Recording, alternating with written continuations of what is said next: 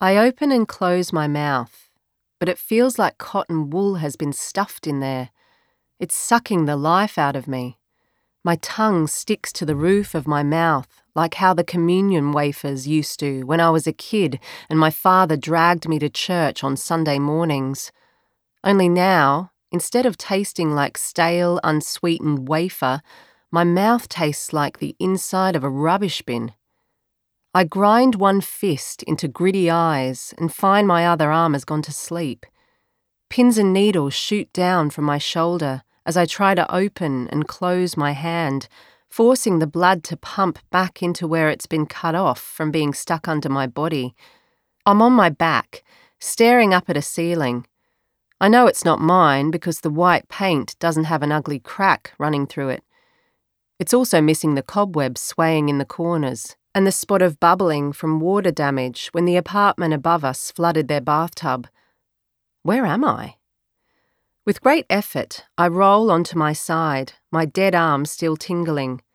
I'm in a hotel room. The view looks right out over Melbourne's central business district, and the city glitters, sunlight bouncing off the office towers and apartment complexes as the Yarra River cuts a snaking line through it all. From up here, the reflection of the sky makes the water look blue when I know, in fact, that it's a muddy, murky brown, like always. But the view isn't the only beautiful thing here. The inside of the room holds its own. There's a blue velvet couch and a huge telly and... holy shit, is that a 6-seater dining table? I push up into a sitting position, my head pounding in protest. This isn't any old hotel room. This is a suite, an expensive one. What the bloody hell happened last night?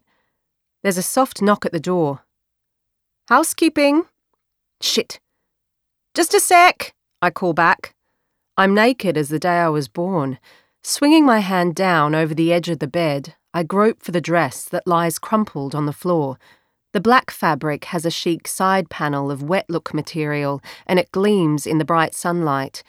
I get off the bed and pull the dress over my head, not even bothering to locate my bra. Did I even wear a bra last night? I don't remember that. I don't remember anything. My underwear, thankfully, is within easy reach, and I pull it up over my thighs and hips, smoothing the dress back down over the top. That's better. I catch a glimpse of myself in a large gilt mirror hanging on the far wall, and I look like something meant to scare small children. Tangled mass of red hair, soot-smudged eyes, and a grim expression. I'm paler than usual, and there's a smear of red at the corner of my lips. I catch it with my thumb, rubbing to remove it, but the action only makes it worse.